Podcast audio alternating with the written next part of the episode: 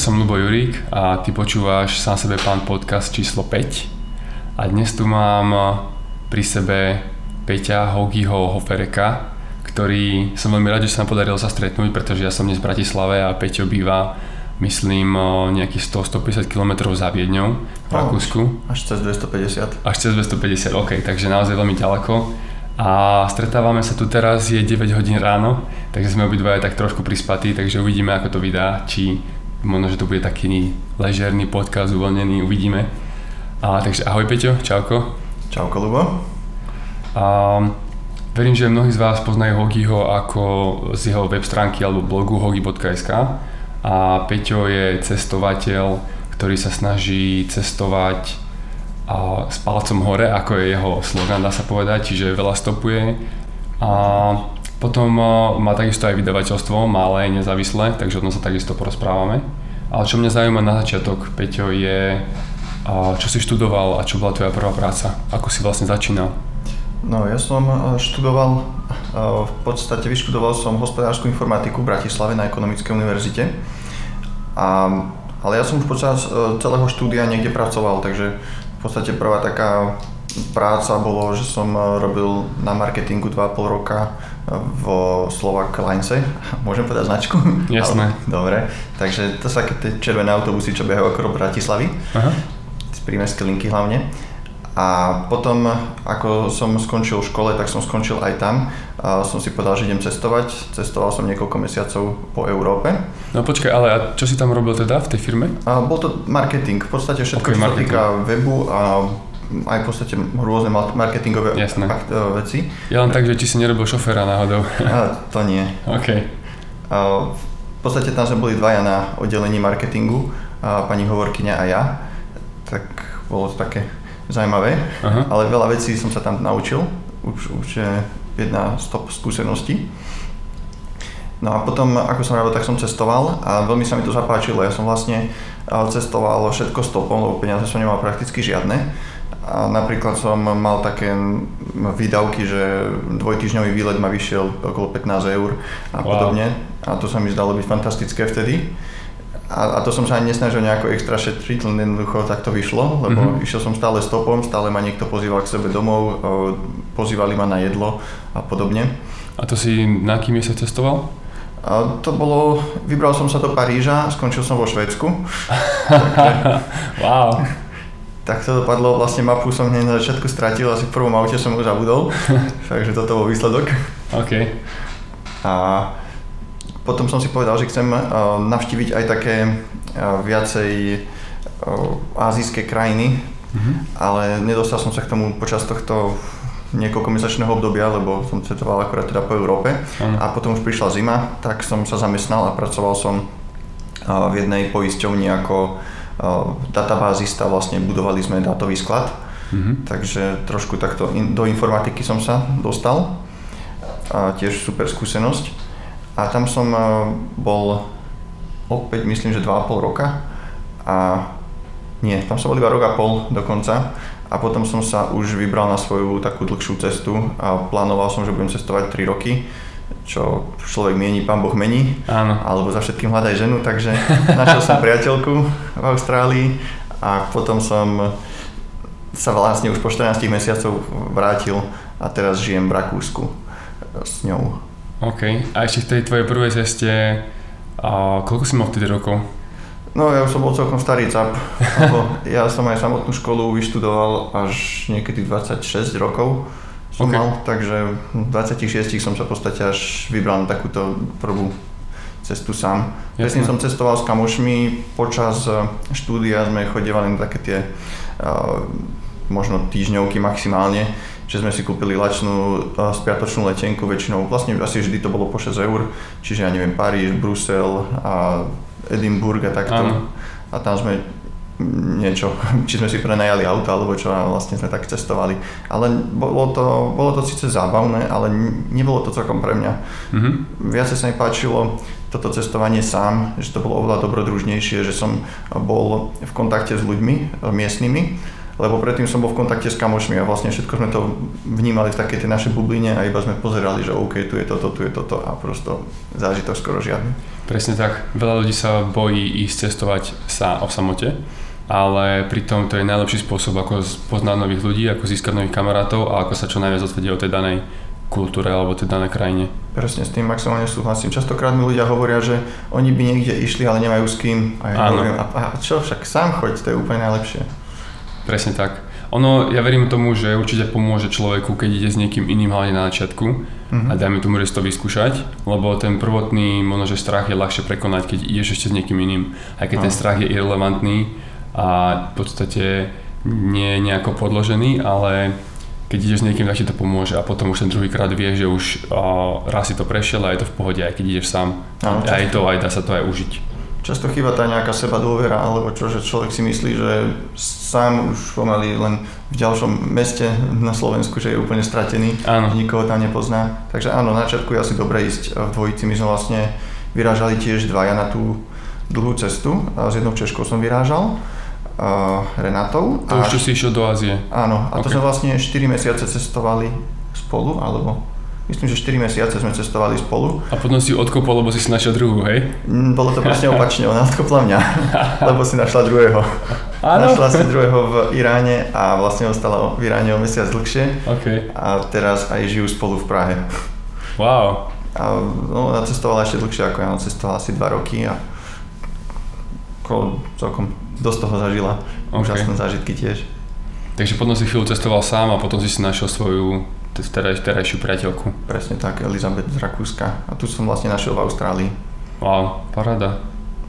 Čo ťa motivovalo k tomu ísť stopovať, ísť e, cestovať stopou? Mňa motivovalo jednak to, že som si čítal a, blogy viacerých ľudí, ktorí písali o tom, ako niekde stopovali. A, Napríklad Peťo Gregor z Bratislavy napísal blog o tom, ako 3 týždne išiel stopom a, v podstate po Balkáne. Hm? A pre mňa to bolo niečo fascinujúce. Ja som bol úplne z toho na vetvi, ja som si ten blog prečítal niekoľko razy, až som sa potom aj dohodol s ním, že sa stretneme.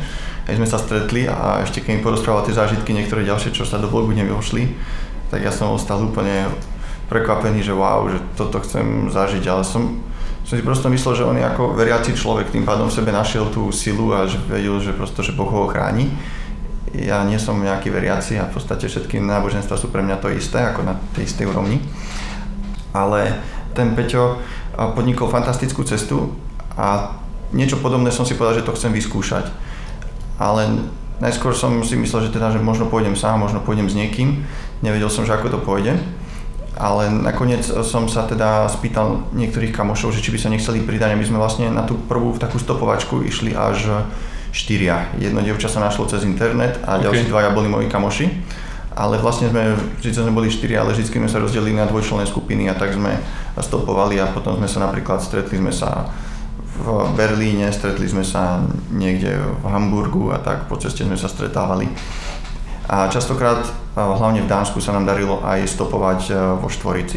Wow. Takže Dáni, napriek tomu, že moc stopovanie nepoznajú, tak boli veľmi, veľmi takí otvorení, veľmi, veľmi, veľmi ma prekvapili teda tým, že, že OK, tak ideme na to a prosto, že to tak zažívali, že všetko nám, Spontánne. áno, všetko nám chceli aj, aj pripraviť, aby ako sa o nás postarať. Wow, super. povedal. Takže um, a to bola vlastne ešte otázka, že ako som sa dostal k stopovaniu, takže dostal som sa k tomu tak, že som vlastne čítal tie blogy iných a ma to veľmi Mhm. fascinovalo. A zároveň sa mi to zdalo byť aj ako cesta, ako môžem ja, ja cestovať, keďže som prakticky nemal žiadne peniaze a nepáčil sa mi spôsob cestovania uh, v skupine, no napriek tomu, že som teda išiel v skupine z začiatku, Áno. v skupine s kamošmi, že chcel som byť v kontakte s tými miestnymi, chcel som naozaj vidieť, ako sa tam žije. A až časom som vlastne zistil, že nielen, že som teda ušetril veľmi veľa peňazí tým, že som išiel stopom, ale ja som zažil také veci, ktoré by v živote nikto nezažil, keď ide s cestovkou alebo, alebo v skupine.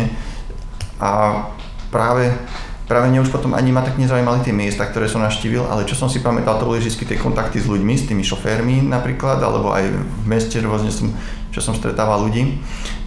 A to bolo pre mňa top a to som si povedal, že toto chcem zažiť viac a chcem to zažiť aj mimo Európy. Áno. Preto ma lákala tá Ázia a Južná Amerika a ďalšie. Daj nejaký, daj nejaký top zážitok z toho stopovania. z toho okolo celého sveta alebo z tohto prvého? Ako chceš. Čo ti napadlo ako prvé? Napadli mi niekoľké veci, ale ja začnem najskôr týmto, aby som to tak potom vygradoval. Takže začnem okay, tým, okay. tým, čo v Európe sa mi dal jeden z top zážitkov.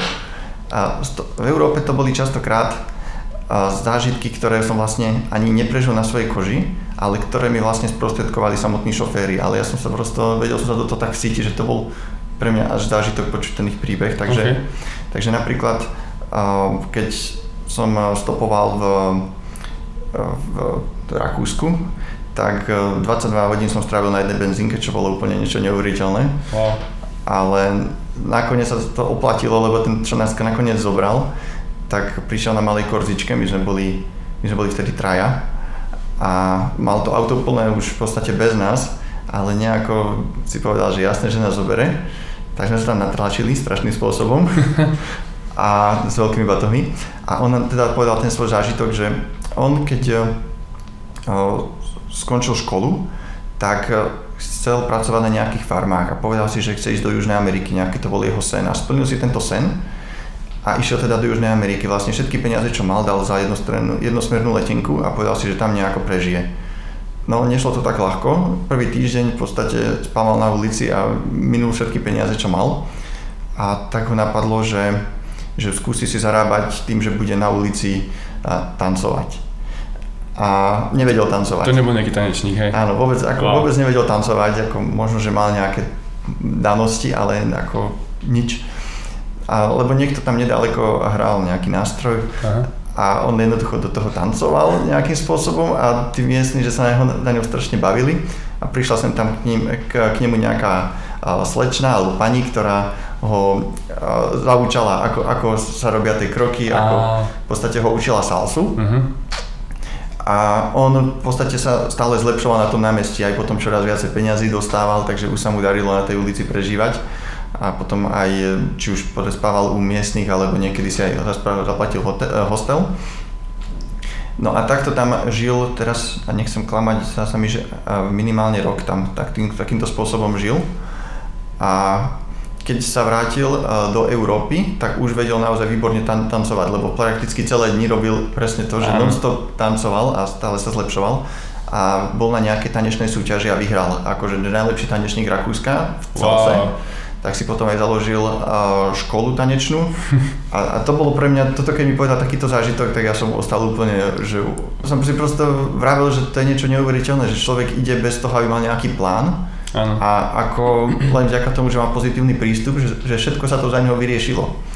A ja som si potom aj neskôr uvedomil, že ja už vlastne tedy, keď som tohto stretol, tak už som mal nejaký, niečo postopované a už som si aj presne uvedomil, že, že keď som mal na tej ceste, že toľké veci sa diali a vždy sa to nejako vyriešilo, že, že bez nejakých problémov a, a tiež asi to bolo vďaka tomu, že som bol s kamošom, ktorý a je taký, má pozitívny prístup, taký pankáč, proste, že nejak je, nejak bude a vždy sa to nejako všetko zvládne. A toto bol pre mňa aj teda taký, taký odkaz, možno že aj pre ďalších cestovateľov, alebo možno budúcich stopárov, že nerobte si starosti, že čo ako bude, ale ako premýšľajte, ale nie až tak a nechajte, aby vás ten osud nejako viedol a to možno takto práve budete mať tie najlepšie zážitky lebo niektorí robia to, že si všetko presne naplánujú a potom majú stres, že musia vidieť toto, musia vidieť toto mm. a nie je tam žiadny priestor na to, aby niečo mohli zažiť naozaj. Kamarát mi práve včera hovoril o tom, o, tiež Slovák, čo dlhodobo žije v Tajsku, tak mi hovoril príbeh, ako spoznal nejakého kapitána, čo mal loď a išli dokopy štyria ľudia. A na tejto lodi myslím, že v Chorvátsku sa plaviť a po pár dňoch jednoducho ten kapitán z nejakých dôvodov, že sa nezhodli alebo niečo, oni sa nejako dobre nepoznali, tak ich vyhodil z tej lode proste. po pár dňoch. Nie, nie, samozrejme, že im niekde je v prístave, ale oni tam prišli autom a auto mali odstavené niekde na druhej strane Chorvátska a teraz museli riešiť to, že OK, tak čo teraz? A väčšina ľudí si myslím, že, alebo mnoho ľudí by malo úplne pokazenú dovolenku a hovorili by si, že to je úplne hrozné a čo sa nám to stalo a tak a oni proste to prijali ako fakt, že toto sa stalo a teraz urobíme z toho maximum, získame to, čo najviac sa dá z, toho, z tej aktuálnej situácie a prenajali si skutre a, a chodili po pobreží a nakoniec mi hovoril, že to bolo úplne skvelé, že sa to vlastne stalo a že mali úplne parádny výlet vďaka tomu. No, a myslím si, že aj veľa ľudí A toto je častokrát ich výhovorka, že a čo keď sa niečo stane, a čo keď toto, a čo keď hento. A keď človek naozaj začne cestovať, tak si uvedomí, že áno, shit happens, veci sa stávajú negatívne, ale keď napríklad e, zmeškáš svoj let, lebo ja neviem, bola veľká búrka zaplavilo cestu a nestihol si na letisko včas, ako sa stalo mne konkrétne, tak si poviem, že OK, do Kelu prišiel som o aj neviem koľko, 150 eur alebo 200 eur, ale už je to za mnou, neviem to nejako zmeniť a teraz čo musím proaktívne urobiť preto, aby som sa z tohto probléma vykopal, z tejto jamy, do ktorej som sa dostal. Tak som začal riešiť letenku a našiel som nejakú, stalo ma to nejaké peniaze, čakal som, musel som čakať na ten let na letisku 10 hodín alebo koľko, ale vyriešil som to a som tu a prežil som a je to úplne v pohode. A ľudia veľakrát si hovoria, že a to čo keď sa dostane a čo keď niečo podstate prežiješ aj tak. Presne toto aj hovorím kamošom, ktorí vždy vravia, že a čo keď sa mi stane toto počas cestovania a vôbec si nerozmýšľam nad tým, že sa ti stane toto a ja poviem, no, no nerozmýšľal som nad tým. Proste keby sa to stalo, tak by som to riešil. Mne sa práve stali rôzne veci, ktoré som nemohol ani očakávať, že by sa mohli stať. Proste úplne niečo nepravdepodobné sa stane a potom to riešim. No. A potom ako spätne, keď to vyrieším, tak vždy ma to niekde posunie. Takže berem to všetko ako rôzne také lekcie. A častokrát tie spontánne veci aj spontánne rozhodnutia sú potom tie najlepšie. Napríklad, a keď cestuješ na nejaké známe miesta neustále, tak jediné, čo vidíš, sú turisti a nejaká pekná budova, dajme tomu. Ale keď si povieš, že ideš pešo niekde, len kde ťa nohy zavedú, tak zrazu nájdeš nejaký, neviem, street napríklad, alebo niečo, kde sa, o čom sa v žiadnej knižke nehovorí, ale pritom je to úplne úžasné a úplne ťa to prekvapí a, a potom si budeš pamätať práve toto na rozdiel od nejakej, ja neviem, Eiffelovej veže, dajme tomu. Presne toto máš veľkú pravdu, to mnohí aj keď idú niekde, tak nejak, ako prvé si kúpia Lonely Planet a navštívia potom všetky tie miesta, ktoré navštívil každý pred nimi. Tak. A to pre mňa nie je žiadny, žiadny zážitok, takže ja práve vravím, že žiadny Lonely Planet, že choď a priamo na mieste sa spýtam miestnych napríklad, že čo je zaujímavé vidieť, keď už, lebo miestni možno, že poznajú veci, ktoré Lonely Planet nepozná a nebudú tam daviť turistov. A druhá vec je, že jednoducho nechodí iba za tými atrakciami. Ako zo začiatku možno, že ťa to bude baviť prvý týždeň, dva a potom ti to aj tak bude všetko na jedno kopito tie atrakcie. Skôr pre mňa, aj potom pre viacerých ľudí, ktorí mi hovorili, sú práve tie zážitky s ľuďmi a práve to, že napríklad navštívíš zabudnutú dedinku, kde prosto nevidia turistu a vidíš, ako naozaj sa žije v tej krajine. Ano. Nie ako je tam nejaké nablískané námestie. Aby sme sa trošku posunuli, tak uh, ty si teda takto cestoval a potom si o tom napísal knihu. Uh-huh. Čo bolo tvojou inšpiráciou, alebo ako sa k tomu dostal, že OK, teraz idem napísať knihu o tom, ako som cestoval s palcom hore okolo sveta? No, ja som práve si myslel, že napíšem nejaký cestopis. A čo sa v živote nestalo, Kedy, a... kedy si to myslel? To bolo dávno? Od malička si chcel napísať Nie. knihu? Alebo to bolo potom, ako si prvýkrát išiel stopom? Alebo kedy si dostal ten nápad? Ten nápad som dostal až v podstate, keď som vyrážal na tú cestu okolo sveta, čo som plánoval, že 3 roky, lebo Áno. som si v tom čase si cesto, čítal cestopisy napríklad od Miša Knitla a od Romana Vehovského a ďalších. Uh-huh. A boli ako pre mňa veľkou inšpiráciou a som si aj povedal, že, že ako oni napríklad cestovali niekoľko mesiacov a ja som si povedal, že ja budem prosto 3 roky, aj keď teda Roman Vehovský ten cestoval dlhšie, ten cestoval 7 rokov, tuším. Wow. Ale ja som si teda povedal, že tiež budem cestovať niekoľko rokov a že tiež tie, určite tie zážitky budú stať za to. Aj vďaka tomu, že teda pôjdem stopom, čo málo kto ide, ano. tak to veľa. Takže preto. A v podstate som sa aj počas samotnej cesty pohrával s tým, že už idem začať niečo písať a aj som si myslel, že budem dávať nejaké zážitky na blog.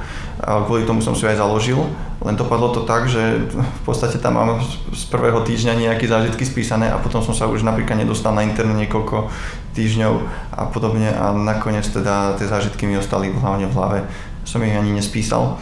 Ale knihu som písal o tom, že akým spôsobom sa dá takto cestovať ako som cestoval, lebo ja som časom získaval rôzne zaujímavé skúsenosti, ktoré človek ani nevygooglil, lebo prosto to sú čisto veci, ktoré potrebuješ mať tie skúsenosti, aby si dospel do rôznych tých situácií a potom ako ich riešiť a tak. A, a tú knihu som začal písať kvôli tomu, že mne chodilo strašne veľa otázok od ľudí, ktorí chceli podobným spôsobom cestovať a sa ma pýtali na konkrétne veci. A potom som si všimol, že už sa opakujú tie isté otázky, takže už v podstate som im preposielal maily, ktoré som už predtým písal. Ale mne sa začali hromadiť tie odpovede. Časom som si uvedomil, že, že už je to pomaly na knihu, že koľko mám tých odpovedí. Takže potom som eh, jedného dňa v Kambodži, keď som sa dostal k elektrike, hm. vedľa mňa bol dieselový agregát úplne obrovský a robil neuveriteľný hurhaj. A ja som vlastne nič iné nepočul a non-stop iba to strašné hučanie tak som si vedľa toho teda sadol, a zapojil som si notebook a vtedy som spísal osnovu celej knihy a vlastne to trvalo celý deň. Ale tam som teda všetko to rozdiel do tých kapitol, do, do takých logických celkov a tak a vlastne potom celá kniha trvalo ešte vyše roka, kým som ju napísal. A nechcel som to napísať iba čisto ako mm, no, nejaké rýchlo vypluté veci, Áno. ale tie veci som si overoval, rôzne som eh, ich konzultoval aj s viacerými, ktorí pocestovali a tak, aby tam boli aj objektívne informácie a naozaj som išiel, myslím si, že dosť do veľkej hĺbky. A veľmi ma teší, že napríklad aj keď som teraz bol na tom uh, uh, festivale digitálnych nomádov v mhm. Prievidzi, mm-hmm. ktorý organizuješ, tak ma odchytil chalan, ktorý vravel, že bol na mojej prednáške v Piešťanoch, kúpil si tam moju knihu, tuším bol jediný, a, a, a veľmi sa mu páčila a on vlastne s tou knihou v ruke cestoval niekoľko mesiacov po Norsku a vždycky, keď prišiel do nejakej situácie, tak si otvoril tú knihu, zistil ako na to wow. a, a to, to, to, mi, to ma úplne tak zamrazilo, že to je úplne skvelé, že, že niekomu tá kniha naozaj mi pomohla a vtedy som bol teda rád, ale myslím si, že časom by som rád napísal aj ten cestopis, že tiež by som tam ešte vedel spísať nejaké veci, ktoré môžu iných inšpirovať k tomu, aby sa odhodlali si splniť svoj sen. Lebo keď možno uvidia, že niekto taký obyčajný ako ja ide na tú cestu a prosto nájde tú guráž, tak uh, asi aj oni by mohli. Jasné. Čiže táto kniha je viacej takým návodom, tým, že ako, ako sa správať, čo robiť, nejaké typy a potom možno, že by si rád napísala nejaký cestopis, čo by bolo viacej príbehov Áno. tam a zaradených a viacej o tej kultúre, dajme tomu. Áno, napríklad. OK. A, teda ty si rozhodol napísať knihu, ale ty si ju potom aj vydlačil. Čo ťa k tomu viedlo? A, knižku som najskôr urobil ako e-book. A aj, si, som... aj, prepáč, aj si ju vydal ako e-book najskôr, áno? Áno, a vlastne vydanie v tom čase mal môj kamoš Peter Druska, vydavateľstvo Druska Books a vlastne on ju vydal ako e-book, čiže zabezpečil korektúru, obálku myslím veľmi, veľmi peknú. A bola teda najskôr ako e-book a do tlačenej verzie on moc nechceli, takže ja som si ju potom vytlačil kvôli tomu, že ľudia mi hovorili, že, že oni by chceli tlačenú, že, že e-book je fajn, ale chcú proste niečo držať v ruke. Tiež to ja som vôbec nerozmýšľal takým spôsobom, lebo ja som to bral, že keď niekto ide na cesty, tak prosto si zoberie e-book Áno. a, a aj existuje tam Ctrl F, že vyhľadáš si presne to, čo potrebuješ, a, ale chceli ľudia prosto tlačenú, takže nakoniec som išiel do toho, že som 300 kusov dal vytlačiť a ma prekvapilo, že sa vypredali celkom dosť rýchlo. Super. Takže potom som robil dotlač a teraz akurát dneska možno, že si pôjdem po ďalšiu dotlač. Ako nie sú to nejaké veľké počty, a tá kniha ako je momentálne v pluse, ale nie je to niečo, že by sa z toho dalo vyžiť. Možno keď pár stoviek eur je to v pluse. Jasné. Myslím, že za to obdobie, že som to písal rok a pol, tak keby toľko času venujem práci v McDonalde, tak som inde. Jasné. No a ako si sa teda dostal k tomu, že máš svoje vlastné vydavateľstvo? No, to šlo k tomu tak, že ten kamoš, ktorého som spomínal, Peťa Druska, on mal svoje vydavateľstvo na živnosť a nejako sa rozhodol, že ho bude rušiť aj kvôli tomu, že mu vyskočili strašne veľké odvody a tak. A mal tam v podstate niekoľko takých zaujímavých autorov, ktorých sa mi zdalo, že by bola škoda, kebyže musia prejsť do iného vydavateľstva. A on dal takú možnosť, že, že keby mal niekto záujem, tak by mohol prebrať to jeho vydavateľstvo. A, a nakoniec sme sa teda dohodli, že ja si vlastne urobím svoje vydavateľstvo a ponúknem tým jeho autorom možnosť pokračovať v mojom vydavateľstve. Okay. A, lebo v podstate pri tom, ako som robil tú svoju knižku, ako niečo som sa naučil a v tom čase som si myslel, že už toho viem veľa, čo som časom zistil, že ako veľmi málo som toho vedel a že to vydavateľstvo, že to je veľmi, veľmi zložitá vec a veľmi komplexná, čo to všetko obnáša som si nevedel predstaviť, ale tak Jasne. možno vďaka tomu som do toho išiel. A teraz som tak trošku na váškach, či som do toho naozaj mal ísť alebo nie. Ale bolo to pre mňa aj taká cesta, že uh, ja som predtým pracoval v Bratislave v podstate ako ITčkar a priateľka je Rakúšanka, boli sme o seba nejakých 250 km, videli sme sa dvakrát do mesiaca, uh, čo hlavne teda je to veľmi prekážalo, že to je málo a preto som hľadal spôsob, akým môžeme spolu žiť v tom Rakúsku a zároveň, aby ja som mohol nejako pracovať, keďže to nevedel po nemecky vlastne vôbec. A toto bola práve cesta, lebo vydavateľstvo sa dá riešiť aj cez internet. A zadám úlohy prosto cez internet, čo treba, korektúry, grafiky a niekto to spracuje a vlastne dám to do tlače. A zabezpečiť marketing sa tiež dá bez toho, aby som musel niekde chodiť, takže bola to cesta a už viac ako rok sa teda naplno venujem iba vydavateľstvu. Super. Veľmi ma zaujalo, keď si povedal, že vlastne vydavateľstvo sa dá riešiť cez internet, pretože vydávanie kníh fyzického tovaru a potom jeho predaj, aj keď viem, že ty vlastne a nie si priamo predajca, ale, a... ale vydavateľ, či tú knihu vydávaš, ale sa nepre, nepredávaš, ale vlastne potom ju poskytuješ buď distribútorovi, alebo priamo tým knihupectvám, takže je tam aj ten fyzický tovar, ako toto riešiš? No ja knihu aj priamo predávam, čiže ja ju teda vytlačím, dám distribútorovi napríklad po 500 kusov uh-huh. a oni to potom rozpošlú po knihkupectvách po celom Slovensku. Taktiež majú niečo na zabezpečenie internetového predaja pre tiež rôzne internetové knihkupectvá. Ja taktiež predávam knihy aj priamo cez svoj e-shop. Ako nejde toho tak veľa ako cez distribútorov, ale v podstate každý deň príde nejaká objednávka, ktorú treba vybaviť. Jasne. A dávam si na tom teda veľmi záležať, aby tie, obálky, uh, tie objednávky boli okamžite vybavované, takže za toto musím poďakovať mojej mamke, že to posiela, že to balí a veľmi, veľmi pekne, okay. veľmi zodpovedne. A, a čo som chcel povedať? Uh, mňa zaujíma, že keď teraz nás napríklad počúva nejaký autor potenciálny, niekto, kto možno, že už aj vydal knihu, chcel by napísať ďalšiu, alebo niekto, kto je začínajúci autor a má tú ideu, alebo dajme tomu, že už aj píše knihu a, sa hľadá vydavateľa, alebo chcel by sa um, spojiť s niekým, kto by mi pomohol tú knihu vydať, tak uh, aké sú dôvody, kvôli ktorým by si mal vybrať práve tvoje vydavateľstvo?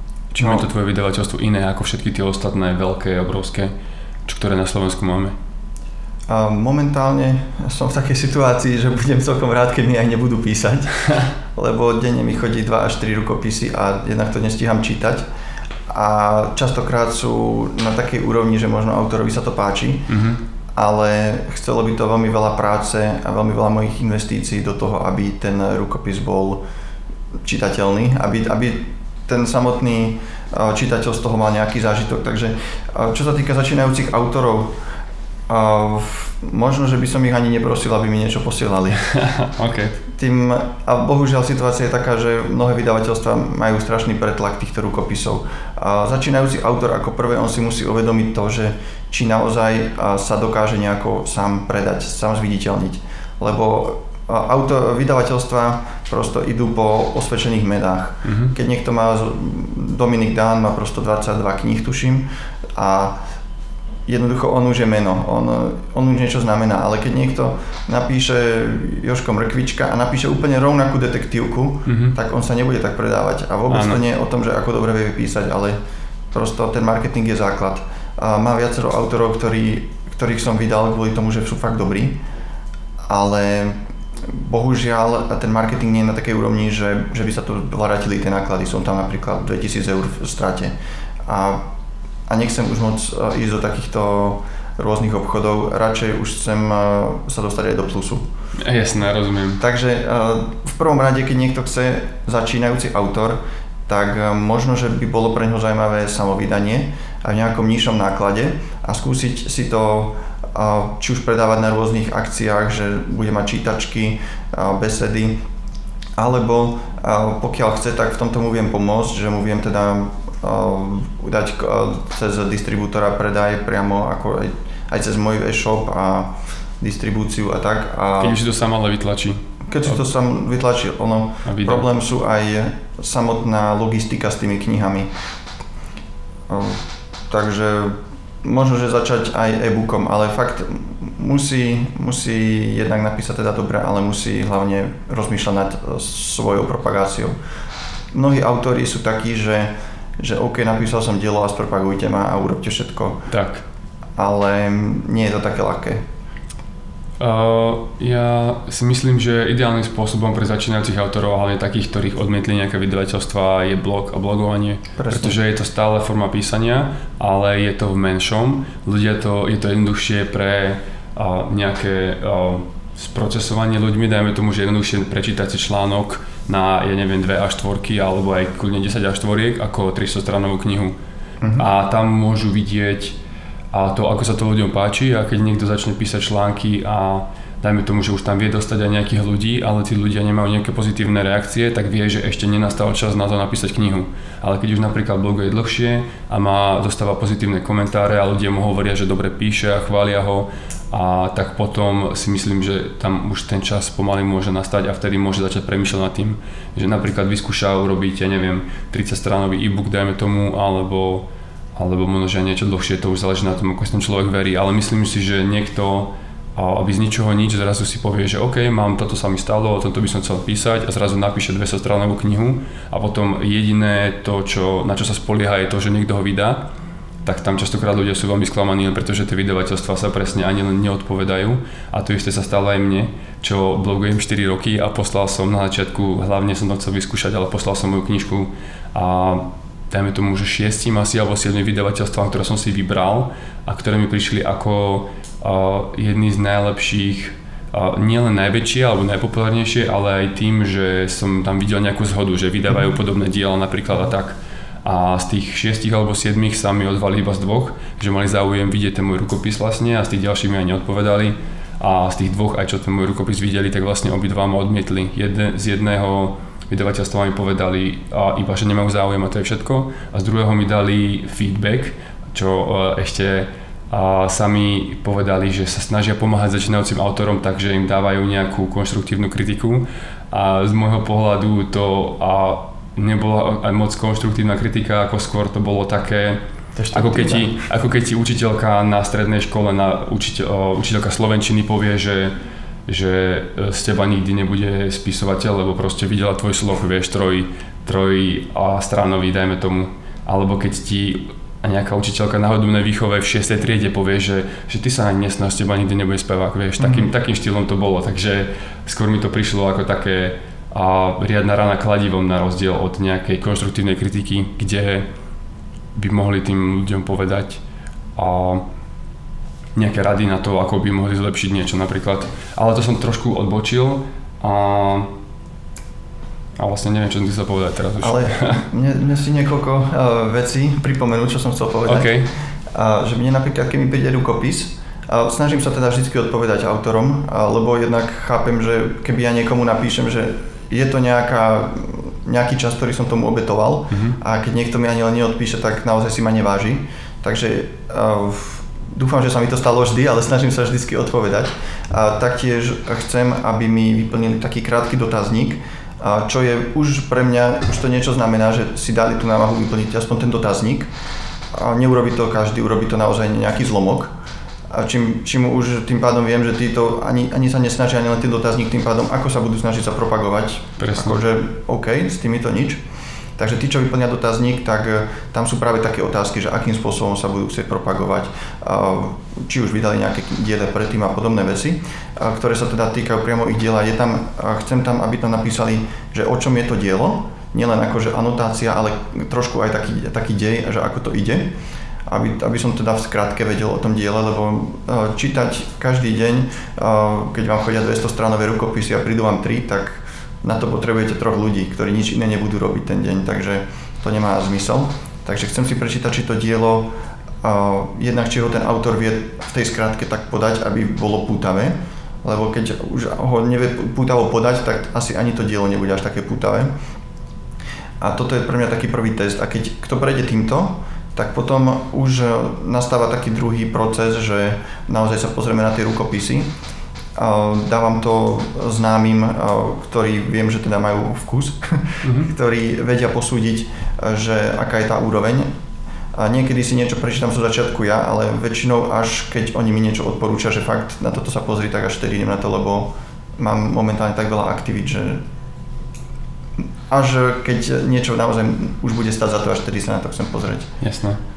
Ja sa ešte vrátim k tomu, čo som vlastne chcel povedať tým, tým môjim monológom kratím, tak tá pointa bola tá, že a, ako začínajúci autor naozaj asi nie je ideálne alebo možno, že rozumné e, začať s tým, že napíšem 300 stranovú knihu a snažím sa ju predať alebo snažím sa ju vydať niekým veľkým, ale začať pomaly, postupne a tak nejako to nabalovať. A potom si myslím, že je možné, že sa ti aj a dajme tomu nejaké vydavateľstvo ozve samé napríklad. Keď, vidia, keď, už sa, keď už si sa stal populárnym, keď už tvoj blog funguje, keď už máš nejaké meno a keď už ľudia sa nevedia dočkať toho, keď už konečne napíšeš knihu. Presne, presne tak to je. A momentálne aj s jednou kamoškou a vážne rozmýšľame nad tým, že jej knihu by som vydal, mm-hmm. lebo prosto má fanúšikov, viem, že vie sa predať a, a myslím si, že, že táto investícia bude zaujímavá. Lebo vlastne ako vydavateľ všetko musím brať ako investíciu, nielen môjho času, ale aj dosť veľa peňazí. Lebo prosto vydať jednu knihu to stojí tak 3000 eur, záleží teda od toho, že o akom náklade, ale tak to zhruba vychádza, keď mám napríklad ten tisíc niečo kusový náklad. Mm-hmm a ja musím teda rozmýšľať, že tie peniaze sa mi musia vrátiť. Ešte, ešte poviem jednu vec, čo mnohí nechápu a myslia si, že jednoducho napíšu knihu a oni na tom zbohatnú. A bohužiaľ nie je to tak. Je to naozaj na Slovensku z kníh žije možno 5 ľudí alebo neviem či viac. A naozaj myslím málo. Si, myslím si, že to je viacej, ale, ale nie až tak veľa, ako si ľudia myslia. No, aj, aj Dominik Dán má iné zamestnanie a nežije iba napríklad z kníh, napriek tomu, že je jeden z najpredávanejších. A a je, ja, ja to teda vidím, aké majú tie autory honoráre. Takže naozaj sú to také honoráre, že keby ten čas venujú McDonaldu, tak zarobia úplne viacej. Ale ide o to, že vy musíte tú knihu brať ako niečo, že je to vaša zábava a musíte do toho dať srdce. A potom aj tým ľuďom sa to bude páčiť. A keď bude tých kníh viacej, viacej, viacej, tak už potom sa dá hovoriť o tom, že ste spisovateľ a že môžete z toho celkom aj rozumne fungovať. Ešte som chcel jednu vec povedať a to, že keď vy teda začnete písať nejaký blog, čo bolo úplne super, tak to sa začať prezentovať. Kľudne si aj možno napíšte tú 300 stranovú knihu, ale napíšte si ju pre seba. Možno preto, aby ste si vyskúšali, že aké to je napísať tú knihu. A nemusíte ju ešte nikomu posielať, a, ale prípadne aj môžete, nech máte nejakú spätnú väzbu, ale potom, keď už budete uh, presvedčení, že tá kniha je úplne skvelá, skúste ju ešte raz prepísať a ešte napísať možno, že inými slovami alebo ani nie inými slovami, ale proste dať do toho úplne všetko, čo ste sa medzi časom naučili, lebo často sa stane, že tá kniha je napríklad zo začiatku napísaná nič moc, ale potom človek sa už chytí a už ten záver je napríklad dobrý. A možno, že keby ten začiatok, začiatok píše rovnako dobre, tak, tak tá kniha má uh, úroveň, lebo dôležité je na začiatku chytiť toho autora, uh, toho čitateľa. Takže ten úvod musí byť úplne skvelý a musí sa tam niečo diať, musí, ho to nútiť prevracať stranu, ísť ďalej, ďalej, ďalej.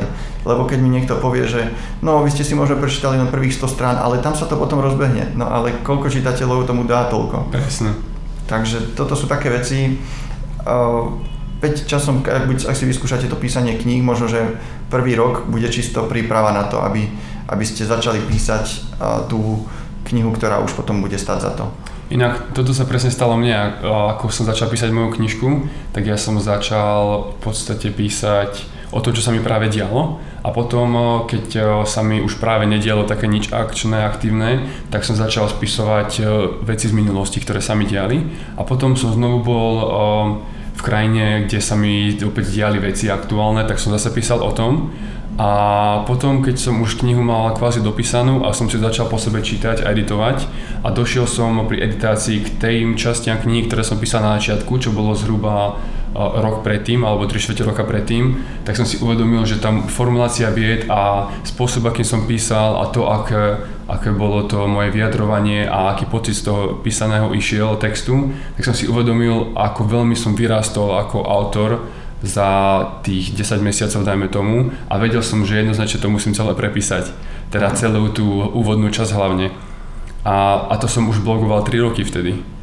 A, a teda napísanie tej knihy, ktorá nakoniec uh, má 300 strán, Láska k Aziatkám, ako určite viete, tak uh, presne ako si povedal, že uvedomil som si, že ten úvod nebol dobrý a potom som to ale celé pre, prepísal tak, aby to, sa to dostalo na úroveň, ktorú mal koniec knihy. Uh-huh. A knihu som dopísal poslednú časť v januári a vydával som ju na konci júna. A všet, medzi, ten čas medzi tým som venoval a editácii a úprave a potom samozrejme aj vydaniu, ale na veľmi veľa času som venoval samotnej tej potom úprave toho textu potom, ako som ho napísal. Lebo mnoho ľudí si asi myslí, že napíšem knihu a, alebo teda napíšem v podstate hoci čo aj článok a potom si to už po sebe aj nemusím pomaly prečítať a dám to von a bude to úžasné. No. A častokrát práve najlepší autory sú tí, ktorí prepisujú jednu vetu a ja neviem 5 krát, dajme to len preto, aby to malo ten správny flow, dajme tomu ten správny tok slov a a aby z toho išiel ten pocit, aký chcú. Lebo nie je to iba o tých slovách. Áno, často za dobrou knihou je nielen teda ten autor, ktorý už e, musí vedieť, ako napísať celkom slušne to dielo, ale je za tým ešte tým ľudí, e, je za tým editor, je za tým korektor, e, ktorí tu každú vetu ešte prejdú, snažia sa ju vylepšiť. Napríklad často sa stáva, že má nejaké dielo zo začiatku, ja neviem, poviem 10 tisíc viet, možno sa povedal veľa. A, okay. a nakoniec je ten počet viec dvojnásobný, lebo autor napríklad robí dlhé vety, ale čitateľ ich nedokáže vstrebať, takže nakoniec korektor skoro všetky vety prepisuje, aby boli polovičné dĺžky. rozumiem. Áno, tak, takže to je veľký zásah, ale veľmi to ovplyvní tú knihu. Takže možno, že by bolo dobré pre vás aj ako uh, začínajúcich autorov, keby uh, sa skontaktujete s niekým, uh, kto je korektor a možno, že mu dať ono to stojí možno 2 eurá za stranu, akože taký kvalitný korektor, normostranu. Mu dať 10 strán, nech vám ich skorektuje, ale vy sa na tom veľmi veľa naučíte. Je to prosto 20 eurová investícia, ktorá vás dokáže posunúť. Skvelé, veľmi dobrý tip. A vedel by ste niekoho takého odporučiť? Uh, tak verejne, alebo, ale majú sa ozvať tebe potom ľudia? Môžete sa mne ozvať a ja mám viacero veľmi kvalitných korektorov a ten, kto bude mať čas, ako viem ho zabezpečiť. Super, OK. A ešte nám povedz Peťo, alebo teda povedz ľuďom, ktorí počúvajú, kde ťa môžu nájsť všetky tvoje stránky, blogy, sociálne médiá, aktivity, tvoje vydavateľstvo, kde je obchod, kde si môžu kúpiť tvoju knižku a kde si môžu kúpiť aj knihy, ktoré si ty vydával. A v prvom rade teda začal som blogovaním na hogi.sk. Hogi je s Y na konci, po maďarsky hoď, čiže ne, už som aj zabudol, čo to znamená. okay. Hoď vať je, že ako sa máš. Okay. A, takže hogi.sk. A potom mám aj facebookový profil ako svetobežník hogi. A potom vydavateľstvo je elist.sk čo je v podstate je to taká, taká slovná hračka, ako e, máte e-booky, tak toto je e-list, ako keby jedna elektronická stránka. Okay. E-list ako s makými. Ale, ne, ale nepredávaš knihy po stránkach, hej? Uh, nie, predávajú kompletné. Dokonca uh, predávam uh, knižky aj s podpismi autorov napríklad, čo málo kto robí. Super. A stojí ma to nejaké peniaze, lebo musím tie knihy poslať autorovi, ktorý ich podpíše a potom ich pošle nazad. Áno, a tá cena, je to o niečo drahšie, viem, ale ten rozdiel je úplne minimálny. No asi 50 centov, ako, ako ktorá kniha. Takže naozaj pre mňa je to nejaká námaha navyše, ale mm. viem, že ľudia to ocenia, takže Super. v podstate len znášajú možno ten náklad na to poštovné. Uh, takže elist.sk, mm-hmm. máme aj stránku facebookovú vydavateľstva vydavateľstvo Elist a inak na iných sieťach asi moc sa neprejavujem nejaký Twitter som začiatku mal, ale už ho dlho neaktualizujem. Jasné. Dobre, tak. nejaká záverečná veta, nejaká tvoja mantra alebo nejaký tvoj slogan životný alebo niečo, čím sa riadiš? Uh, ja, čo určite uh, by som teda odporúčil, je, že uh, keď sa rozhodnete do niečoho ísť, tak do toho choďte a názory ľudí, ktorí, ktorí to nikdy nevyskúšali, tak tých sa nepýtajte. Alebo ich neberte do úvahy. Prosto zoberte názory ľudí, ktorí to isté vyskúšali a tých sa spýtajte. Lebo darmo moja babka bude hovoriť o tom, že nemám cestovať, lebo ona pozerala televízne noviny, že v Bostone vybuchla bomba. No áno, stáva sa. Ale ten svet je taký obrovský, že je malá šanca, že presne tam, kde vy ste, sa niečo stane a možno to isté by sa vám stalo doma na Slovensku. Takže toto nech vás neodradí a rovnako keď máte nejaké svoje nielen cestovateľské sny, ale napríklad aj sny ohľadom napísania knihy, tak hľadajte spôsob, ako, ako to, čo robíte, ako urobiť čo najlepšie a, a nerobiť to kvôli peniazom, ale všetko robiť, pretože to chcete, že vás to nejako naplňa. A potom aj samotný teda čitateľ, napríklad v tomto prípade, to uvidí, že, že tá kniha bola písaná preto, že vás to baví, pretože vy ste do toho dali všetko a nie preto, že daj mi tvoje peniaze a tu máš nejaký odpad. A tá kniha musí, čo veľmi chcem, je, aby keď čitateľ si tú knihu prečíta, aby mal pocit, že, že mu to niečo dalo a že to neboli zahodené peniaze. A preto aj chcem, aby marketing bol robený takým spôsobom, že nie, že, že toto je úplne že super, že kúp si to, ale skôr, aby to potom samotní tí ľudia posielali, tí čitatelia posielali nejaké referencie a podľa toho sa potom rozhodol napríklad budúci čitateľ, že, že, že to za to stálo. Skvelé. Ja by som iba dodal možno, že k tomu, čo si povedal, tú formuláciu, že neprodukujte odpad, ale robte veci s láskou. Mm-hmm. Myslím, že to je úplne krásny záver tohto podcastu. A vy ste teda počúvali sám sebe pán podcast číslo 5. A ja som Lubo Jurík a môjim hostom bol Peter Hogi Hoferek. A počujeme sa na budúce, verím, majte sa krásne. Ahojte, som veľmi rád, že ste si to vypočuli. Čauko.